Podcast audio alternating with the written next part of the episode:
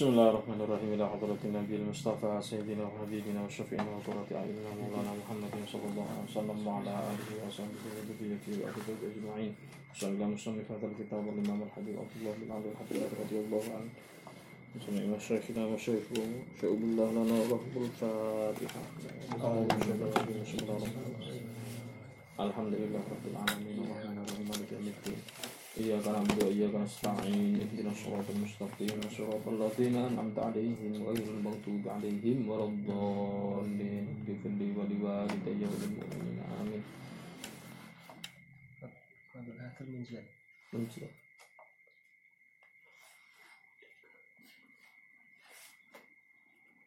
Kamu berapa?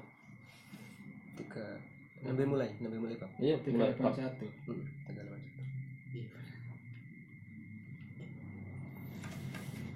Bismillahirrahmanirrahim. Qala al-musannif radhiyallahu ta'ala anhu wa nafa'ana bihi wa bi ulumi kitabin amin.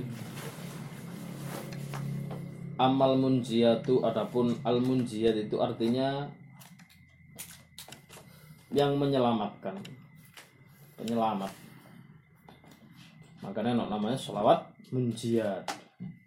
Allahumma sholli ala sayyidina Muhammadin sholatan tunjina biha penyelamat artinya. Allahumma sholli ala sayyidina Muhammad sholatan tunjina.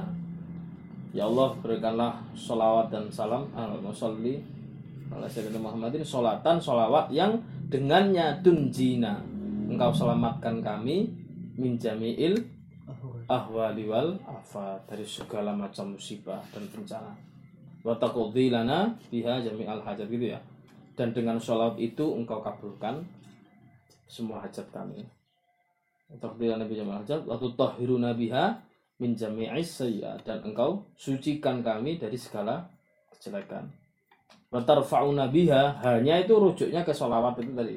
Watarfa'una biha indaka a'la darajat. Dan engkau angkat kami dengan barokah sholawat itu kepada setinggi-tingginya derajat. Wa tuballighuna biha aqsal ghayat min jami'il khairati hayat wa ba'dal mamat. Dan engkau eh, apa sampaikan kami aqsal ghayat min jami'il khairati fil hayati wa ba'dal maut kepada kebaikan-kebaikan baik itu selama kami di dunia maupun nanti ketika sudah mati ataupun setelah mati itu. Nah, salawat itu disebut salawat munjiat, salawat penyelamat. Nah, di sini Imam Haddad setelah men- membahas muhlikat, muhlikat itu lawannya munjiat. Munjiat itu penyelamat, muhlikat itu adalah eh, apa? Lawannya penyelamat apa? Perusahaan. ya perusak bisa atau yang membinasakan. Kalau munjiat yang menyelamatkan muhlikat itu yang membinasakan mencelakakan. Amal munjiat itu adapun perkara-perkara yang menyelamatkan allati yajibu tahliyatul qalbi yang mana wajib tahliyatul qalbi wattisaw wattisafuhu biha yang wajib bagi hati itu untuk diisi dan dihiasi dan di, memiliki sifat-sifat munjiat itu fakathiratun maka jenisnya banyak sekali. Nah, jenisnya eh, sifat mun, eh, munjiat yang dengannya seorang manusia harus memiliki itu itu banyak sekali. Faradkuru syai'an min apa itu? Ummahatiha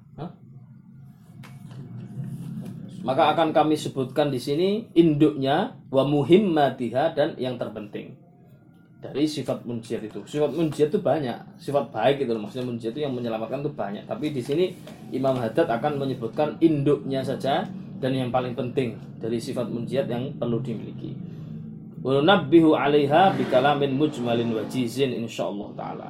Dan kami akan jelaskan hal itu dengan kalam yang mujmal, wajizin yang jelas, yang global, menyeluruh insyaallah taala. Apa sifat munjiat itu? Yang pertama, famin a'dhamil munjiat dan paling besarnya sifat yang menyelamatkan atau sifat terpuji, perilaku yang menyelamatkan yang paling besar pertama adalah at-taubatu ilallah taala, yaitu taubat kepada Allah taala. Min jami'id dunub dari segala macam dosa. Waqad amarallahu azza wa jal dan telah memerintahkan Allah azza wa jal ibadahu kepada hambanya bitaubah dengan tau taubat waraghabahum fiha dan apa menganjurkan. Apa Mas Ganang di situ? Apa ya raghabah itu ya? Pokok perkara yang menyelamatkan diri ialah bertobat dari segala dosa Allah SWT Me- mengingatkan para hambanya. Mm-mm, dan? Agar bertobat kepadanya. Dan? Dan ditunjukkannya tata cara bertobat itu waraghabahum fiha wa wa'adahum biqabuliha dan Allah juga berjanji dengan dikabulkan atau diterima taubatnya itu. Taubat ini termasuk yang penting ya. Makanya saya tadi cari kitab Risalatul Kusyairiyah ini undang-undangnya tasawuf ya. Ulama-ulama tasawuf itu mesti mengkaji kitab Risalatul Kusyairiyah karena di sini beliau ini Imam Al Kusyairi ini ngarang kitab ini karena melihat banyak waktu itu loh ya zaman itu ulama ahli tasawuf itu menyimpang.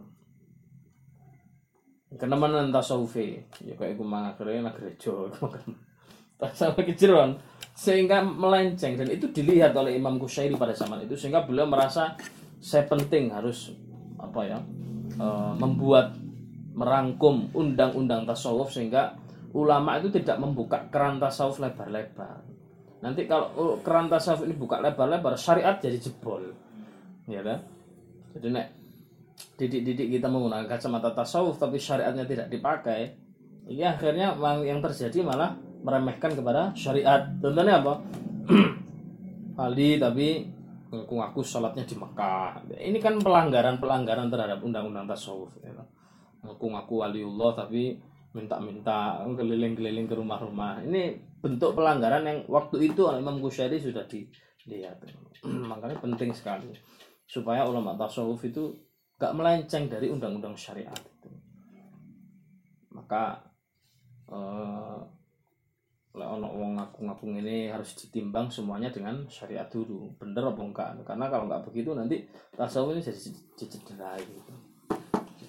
Bahkan Ba'dul ulama termasuk kalau ningali eh, apa biografi dari Hadratus Syekh Yasim Asari sendiri. Beliau termasuk yang menentang loh terhadap jamaah Torikoh itu. Torikoh yang tasawuf toh. Karena beliau menganggap tidak ada mursyid yang kamil pada zaman itu. Ya Yasim Asari tapi nanti beliau akan punya mantu namanya Kiai Adlan. Kiai Adlan itu nanti jadi mursyid Torikoh mantunya sendiri. Padahal sangat bertentangan dengan pen- pendiriannya Kiai Hasyim Asari. Kiai Hasyim Asari tidak menolak tasawuf tapi beliau melihat waktu itu sudah banyak orang yang melenceng menggunakan atas nama tasawuf untuk tujuan-tujuan yang tidak benar. Ada suatu kisah tuh suatu waktu Kiai Hasyim Asari negur salah satu santrinya, satu senior disuruh ngajar gitu. Terus mari ngono ndak mau ngajar dia ini. Ditanya oleh Kiai Hasyim Asari, "Kamu kok ndak mau ngajar lagi?" Aduh Kiai, saya sekarang ini kalau ngajar tuh saya banyak melihat manusia itu tiba-tiba wajahnya berubah menjadi kera, jadi binatang. Dia mau menampakkan makom, gitu loh maksudnya itu. Jadi si Ustadz ini nggak mau dakwah lagi, kenapa? Karena lihat kadang-kadang lihat wajahnya orang itu tiba-tiba jadi monyet, lihat jadi anjing gitu. Sehingga seolah-olah menggambarkan karakternya itu. Ya sama saya langsung marah gitu. Iku ngono awakmu sing kepengin dianggap wali gitu. Begitu kan lagi asal asal. Terus gak usah tetap ngajar.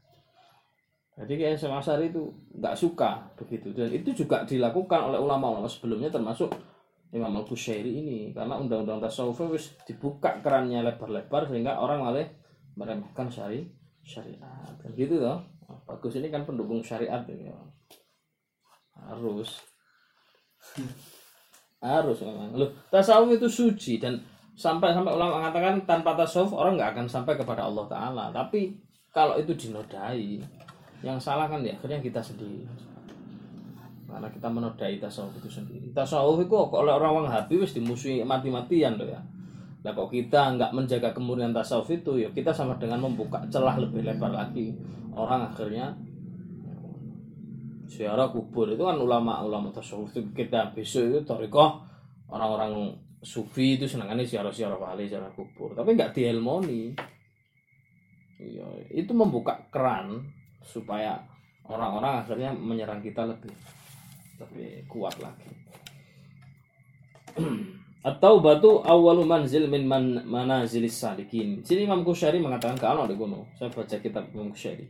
Taubat itu termasuk awal kedudukan dari kedudukan-kedudukannya as-salikin orang-orang yang berjalan menuju Allah taala wa awwalu maqam min maqamatit talibin dan awal makom kedudukan daripada makom-makom at-talibin orang-orang yang mencari Allah Subhanahu wa taala. Itu. Jadi apa?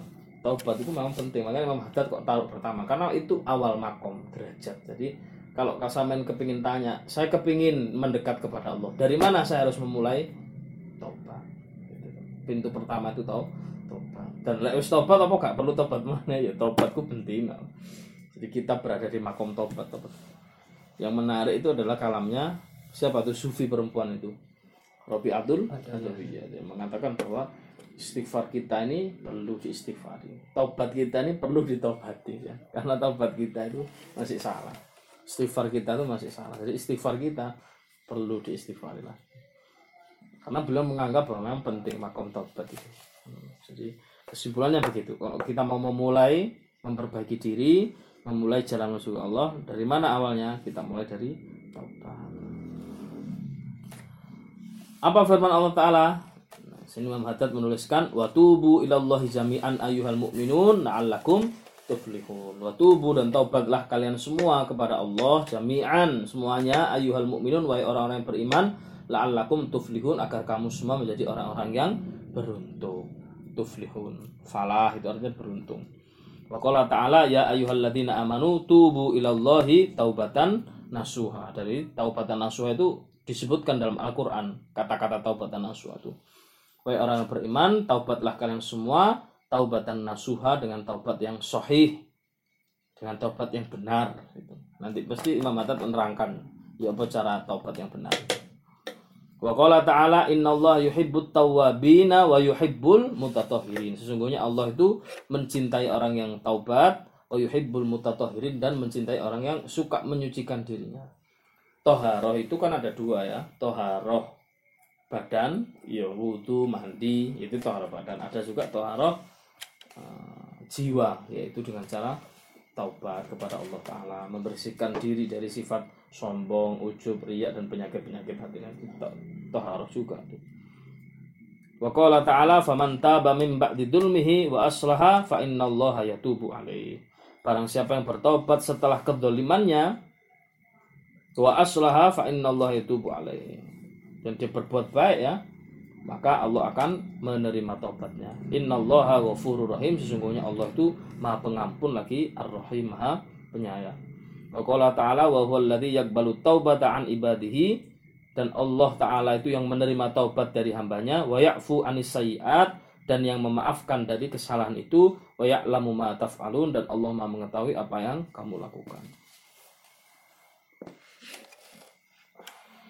Kalau Nabi alaihi salatu wassalam ibu minat dambi kamalah dambalah. Orang yang bertaubat dari sebuah dosa, maka kedudukannya orang itu kaman la dambalah seperti orang yang tidak punya dosa. Orang yang ketobat terus diterima tobatnya, maka dia itu sama dengan orang yang tidak memiliki dosa sama sekali. Itu. Lah diterima tobatnya kan gitu. Nanti ano alamat min alamatil qabul. Apa tanda-tanda diterima tobatnya seseorang itu ada kita itu memang nggak nggak iso ya memahami hakikat sholat kita itu diterima apa enggak kan nggak tahu tanda terima ya kamu di perusahaan kan mesti ada tuh. Tanda terima tanda jalan surat jalan surat tanda terima. Nah, dari Allah kita kan nggak pernah menerima kwitansi tanda terima. Hmm. sholat kita diterima enggak nah, tapi kita bisa mengetahui itu dari alamat. Alamat itu artinya tanda-tanda. Alamat itu bahasa Arab alamat itu. Artinya tanda-tanda. Kita kita bisa tahu alamatnya tanda-tandanya. Oh, orang ini nih tobatnya itu nasuha orang ini sholatnya diterima. Orang ini hajinya diterima. Itu nanti ada tanda-tanda. Orang ini Ramadan posnya diterima. Orang ini dapat Lailatul Qadar. Meskipun kini nggak ngerti hakikat bener apa enggak tapi tanda-tanda itu terbaca. Gitu. makanya kita kan nggak tahu hakikat Allah Taala. Makanya Allah memperkenalkan diri lewat Asmaul Husna. Kita tahu dari situ nanti kita tahu dari Allah wujud kita mbako kita tahu dari Allah Ar-Rahman Ar-Rahim Al-Malik. Kita tahu dari tanda-tandanya meskipun kita tidak tahu secara langsung. Misalnya gini kamu tidak pernah ke bulan gitu loh. Tapi saya nanti gambarkan kepada kamu bulan itu bundar dia itu posisinya di sini di ketinggian sekian. Lebarnya sekian. Akhirnya kamu kan punya gambaran. Oh kira-kira ini dan itu mendekati kebenaran. Nah, nanti juga begitu. Apa tanda-tanda taubat orang itu diterima Waqala sallallahu alaihi wasallam innallaha yabsutu yadahu bin nahar liyatuba musiul lail wa yabsutu yadahu bil lail liyatuba musiun nahar hatta tadlu asyamsu min maghribiha coba ini diperhatikan hadis ini Innallaha yabsutu yadahu bin nahar. Sesungguhnya Allah membentangkan yadahu tangannya bin nahar pada waktu siang hari. Nah, kita sebagai orang ahlu sunnah wal jamaah kalau ada kata-kata tangan Allah, mata Allah, itu tidak boleh kita maknai Allah punya tangan. Itu akidahnya Wahabi.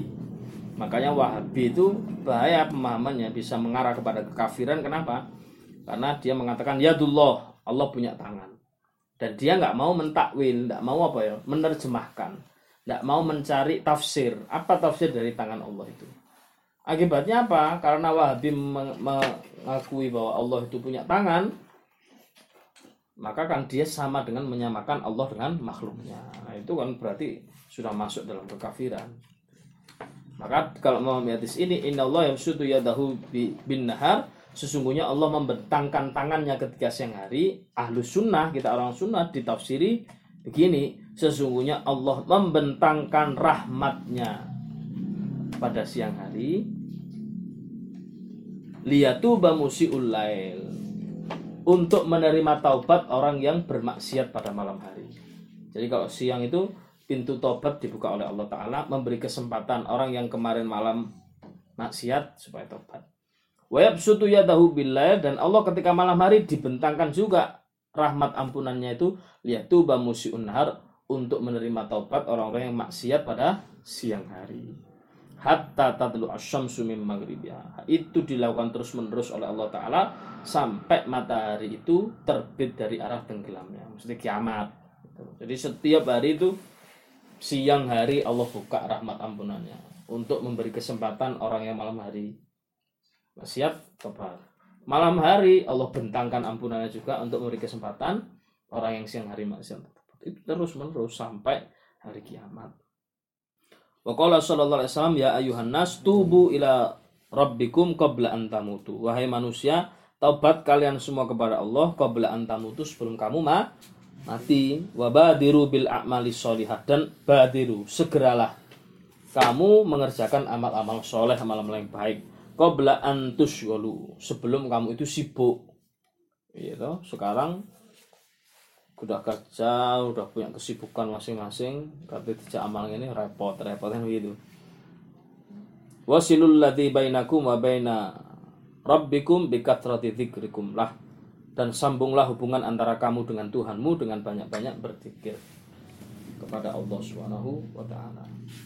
Wa qala alaihi salatu wassalam innallaha ta'ala yaqbalu taubatal abdi malam yugorgir. Sesungguhnya Allah itu yakbalu taubatal abdi akan menerima taubat seorang hamba malam yugorgir. Yugorgir itu maknanya selama nafas itu belum sampai kerongkongan. Yugorgir, ger. Makanya orang itu kalau mau meninggal itu kalau nyawanya sudah di sini gitu, ger. Itu sudah kedengaran begitu orang meninggal tuh itu berarti nyawanya sudah di kerongkongan. Makanya dalam istilah Arab yugorgir itu nyawa sudah di kerongkongan itu udah tutup dah. Kalau nyawanya masih sampai kaki, pokoknya ilik tobat ya. Tapi biasanya. Orang kalau mau selamat waktu Yugorgir itu kan menempuhnya kan tidak waktu itu kan. Menempuhnya kan sebelumnya.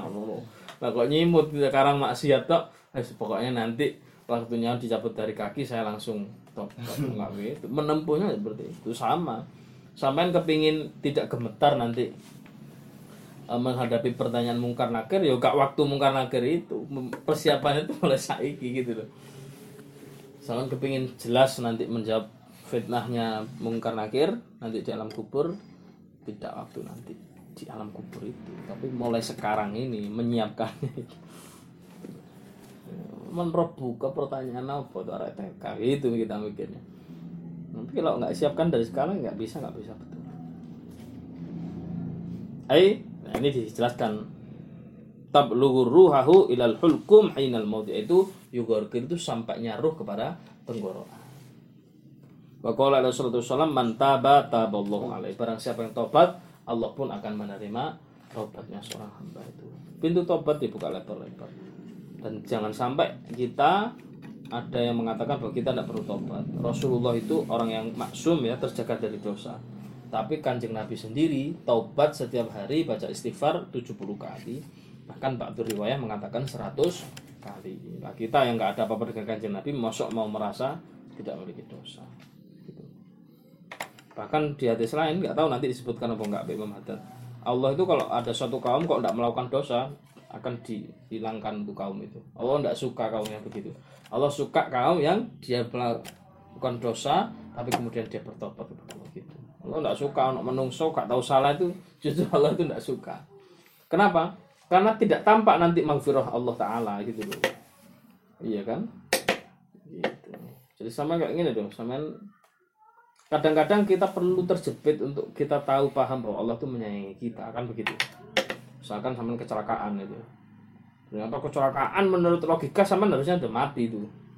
Ternyata sama diselamatkan oleh Allah Subhanahu wa taala. Kalau orang mikir cetek kan, jadi Allah ya iso ndadekno aku selamat aja, wis gak usah kecelakaan nanti gitu. Tapi dengan dia kecelakaan dan diselamatkan oleh taala, dia jadi paham bahwa Allah ku sayang sama dia. Kan begitu. Iya kan? Dengan ada peristiwa itu dia akan paham. Seandainya nggak ada peristiwa itu, dia biasa dengan Allah Taala akhirnya. Iya, itu loh. Ya, dengan sampai itu kita berdosa, kemudian diampuni Allah Taala, kita tambah paham. Berarti Allah itu teman-teman welasi nang gitu. Itu itu hikmah dibalik kejadian seperti itu untuk semakin menampakkan rahmat kasih sayang Allah. Tuma ilam rahimakullah. Kemudian tahulah rahimakullah semoga Allah merahmatikanmu. Anna taubata laisat hiya qaulul abdi bilisani. Sungguhnya taubat itu laisat bukanlah taubat itu hiya qaulul abdi bilisani, ucapan seorang hamba dengan lisannya saja. Astaghfirullah wa atubu ilaih. Ya. Saya mohon ampun kepada Allah wa atubu ilaih. Bukan hanya di lisan begitu saja, min ghairi nadamil qalbi tapi tidak disertai dengan nadamil qalbi penyesalan yang ada di hati. Wa min ghairi iqla'i anid dan tidak disertai dengan melepaskan diri dari melakukan dosa. Waqad dzakarul ulama telah menyebutkan para ulama rahimahumullah semoga Allah merahmati mereka. Li taubati syara'id la budda minha. Taubat itu punya syarat-syarat yang harus dipenuhi. Wala tatimmu taubah illa biha dan taubat itu tidak akan sempurna illa biha kecuali dengan syarat-syarat itu. Wahia salatun ada tiga syaratnya taubat itu. Apa? Al awalu an nadamu bil qalbi ala dunub as salifah. Yang pertama penyesalan di dalam hati. Ala dunub salifah atas dosa yang telah dia lakukan di masa lalu. Nadam itu yang pertama nadam itu penyesalan. Makanya ada orang taubat tapi nggak menyesal itu tidak sempurna tobatnya. Menyesal. Penyesalan itu biasanya diketahui dari mana orang itu malu menceritakan dosanya di masa lalu. Itu biasanya tanda orang menyesal. Nah, orang aku tobat tapi seneng nyerita no, oh, saya dulu jagoan saya dulu. Mabuk satu hari lima botol itu. Dia ngaku taubat tapi dia menceritakan masa lalunya itu sulit dianggap dia itu menyesal kalau menyesal harusnya nggak nggak usah diceritakan malah malu harusnya Atani dan yang kedua ikla'u anid dambi dia lepaskan dosa-dosanya. Wa ma'nahu alla yatuba min dambin wa huwa muqimun alaihi wa mulasimullah tidak dianggap taubat min dambin dari dosa wa huwa muqimun alaihi wa mulazimun dahu tapi dia itu masih melakukan dosa tersebut. Asal itu yang ketiga al azmu ala alla yauda ila dunubi ma'asha. Dia berjanji punya etikot, dia punya punya azam untuk tidak kembali melakukan dosa itu ma'asha selama dia itu hidup di dunia ini. Jadi tiga syaratnya. Yang pertama menyesal, yang kedua ditinggalkan dosa itu, yang ketiga adalah berjanji tidak mengulangi dosa itu lagi. Perkara suatu waktu maringun kecemplung mana ya papat mana kan begitu ya. Ada hadis itu tapi hadisnya tidak perlu diremehkan Allah Ta'ala mengampuni dosa seorang hamba walaupun dia itu mengulangi dosanya 70 kali sehari. Itu ada di situ. Supaya apa? Orang tidak putus asa dari rahmat Allah. Karena putus asa dari rahmat Allah itu termasuk dosa besar juga. Merasa bahwa Allah tidak mengampuni dia itu dosa besar juga itu. Makanya ada hadis seperti itu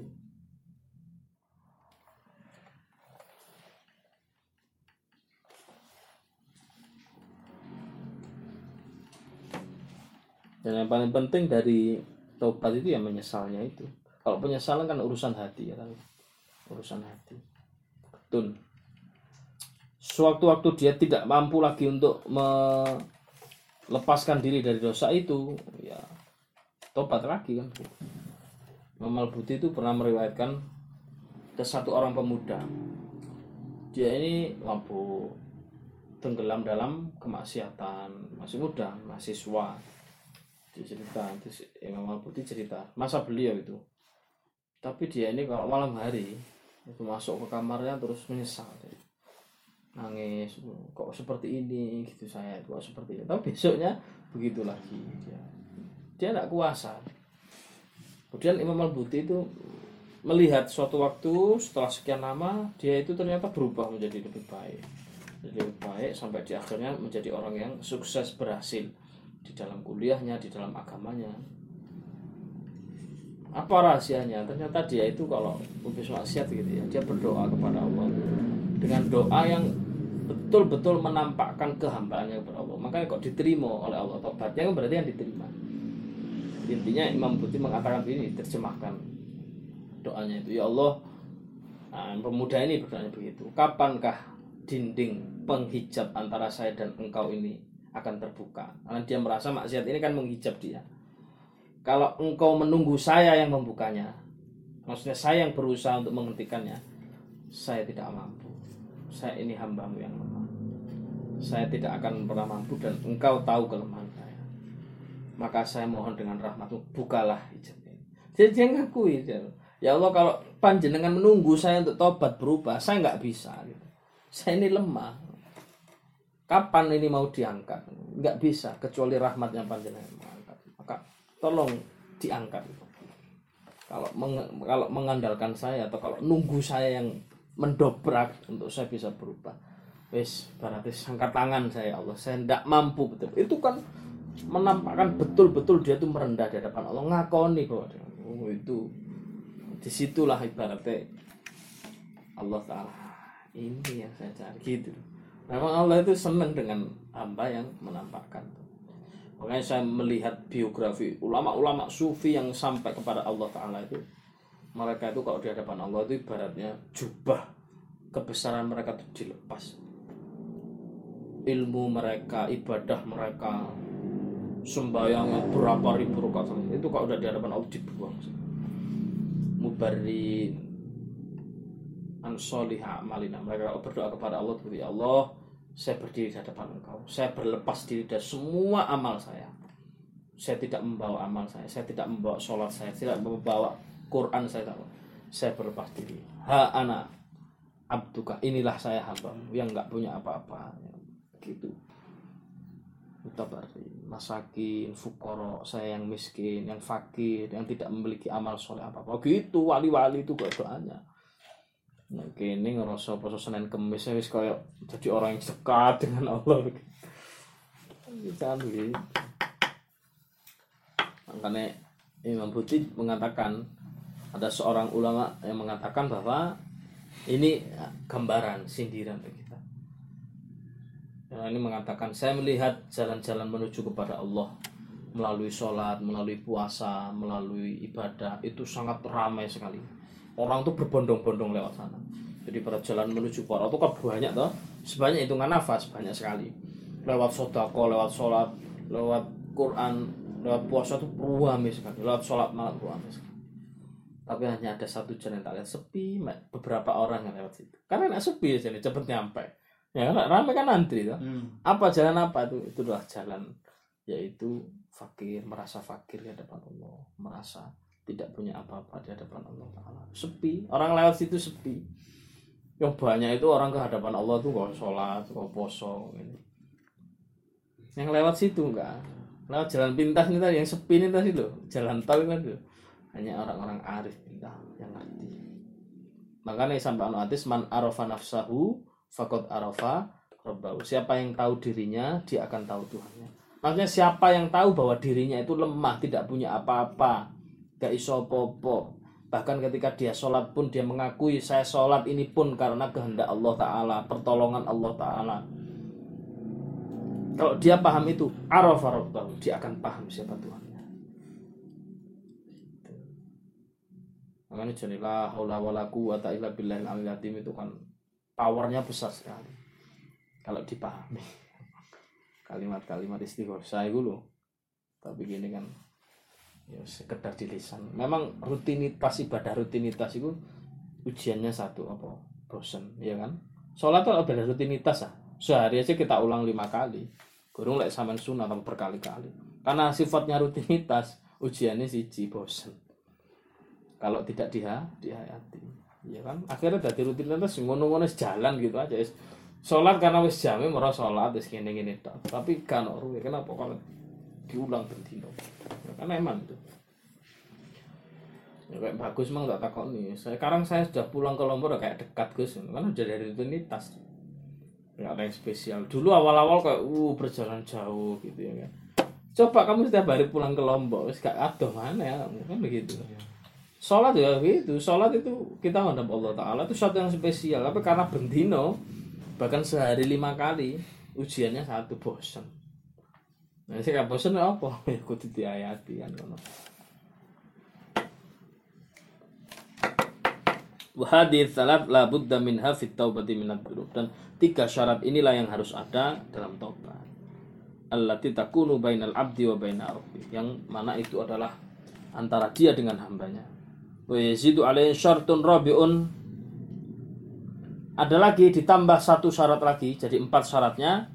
Kalau apa? Allati takunu bainal abdi wa baina ghairi minal ibad. Kalau dosanya itu kepada Allah saja, syaratnya cuma tiga. Ninggal sholat, gak puasa atau apa ya bermaksiat kepada Allah syaratnya cuma tiga menyesal terus apa lagi tadi tidak melakukan dosa yang ketiga janji tidak mengulangi lagi tapi kalau dosanya itu kepada sesama manusia tambah lagi satu syarat apa ini syarat yang apa?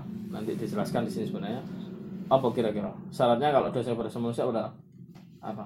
Kita harus mengembalikan hak yang kita ambil dari manusia itu. Atau kita minta ridhonya. Nyolong sandal. Itu kan dosa pada sama manusia tuh.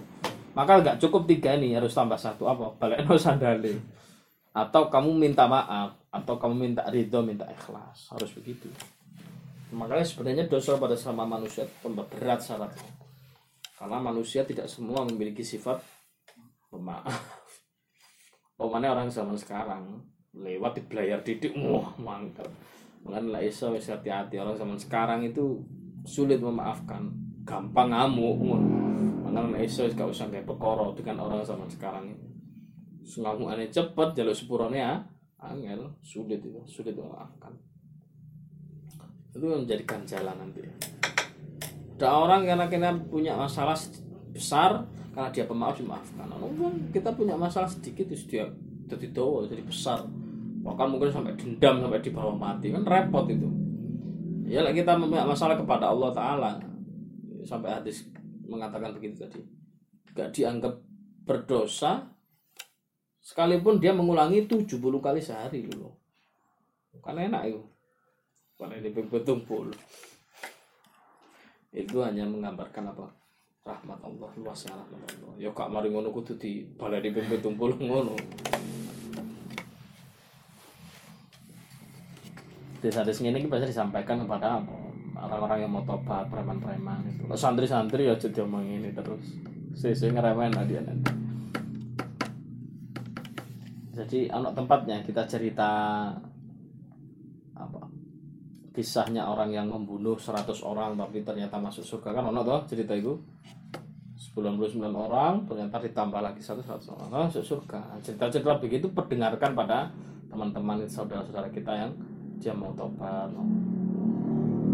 Perdengarkan sampai-sampai ini wah saya tambah lo yo iman Sampean ku saya diperdengarkan adalah hadis tentang apa? Kejelekan orang yang tidak melakukan sholat duha, maka orang itu orang yang tidak membaca Quran berarti hatinya keras gitu harusnya. Soalnya sama nulis ngaji suwe. Tapi wong kate ngaji jadi kayak ya hadis ngono iku. Gitu. Itu.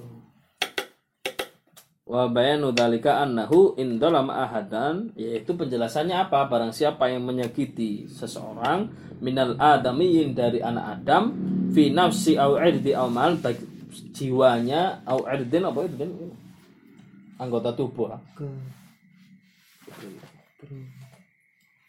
Apa? Menyinggung kehormatannya. Kehormatannya ya. Atau merampas hartanya. Maka anda berkewajiban au malin atau hartanya wajib alaiha yarudda haqqahu ilaihi. Maka wajib atasnya untuk mengembalikan haknya. Bitamkinihi fil qisas fil madzalim nafsiyah. Yang sebanding dengan apa yang dilakukan itu. Ra- waraddal madzalim al maliyah dan mengembalikan hartanya juga yang dirampas secara dolim. Wa talab ihlal fil madzalimil irdiyah dan minta halalnya bagi orang yang disakiti kehormatannya atau diluka di apa ya dihancurkan kehormatannya tak halalnya. Karena harta kan bisa dikembalikan anak wujudnya tapi lek saya mencela sampean karena fisik maksudnya oh, tidak apa no. Ya gak iso ya saya minta maaf ya. Saya telah mencela fisiknya sampean saya pernah ngarani sampean iku ngene ngene. Itu lek barang kan jelas dijupuk dibalik no tapi lek mencela tentang kedudukan kehormatan seseorang ya kan gak iso pun sing dibalik no katanya minta halal wa alaihi badlu juhdi fi dalika wa imkanihi wa kadzalika yajibu alaihi idza taba min tarki syai'in min al-fara'id allazimah kas shalah wa zakah ayatadaraka ma fatahu min dalika bil qada hasabal istita'ah wal imkan. Begitu juga kalau dia dosanya itu karena meninggalkan apa? Al faraid fardu fardu al lazimah kas sholati seperti sholat was zakat dan zakat. Maka tobatnya tidak cukup dengan tiga tadi tapi ayyadadaraka ma fatahu min dalika bil qada. Ya dia harus kodok itu. Sholat ditinggalkan satu bulan. Tobat ya ya tapi sholatnya tetap harus dikodok yang satu bulan itu. Hasabal istitoah semampunya dia. Wal dan sekemampuan sekemampuan ya memungkinkannya dia kalau ada orang baru sholat umur 20 tahun misalkan. Dia balik umur 15 tahun katakan begitu ya. Berarti kan dia meninggalkan sholat sama berapa tahun? Lima tahun kan berarti lima tahun dia enggak sholat.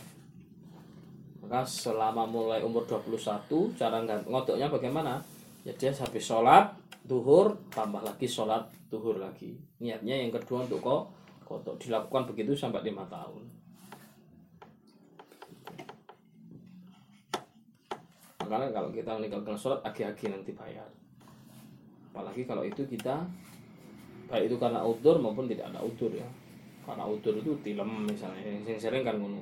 Saya yakin kalau kita insya Allah nggak ada lah yang secara sengaja kan sholat. Mesti ada udur kan. Udur apa? Ya, ketiduran. Paling paling ketiduran. Kalau ketiduran masih dianggap udur dan dimaafkan. Tapi begitu bangun langsung gantian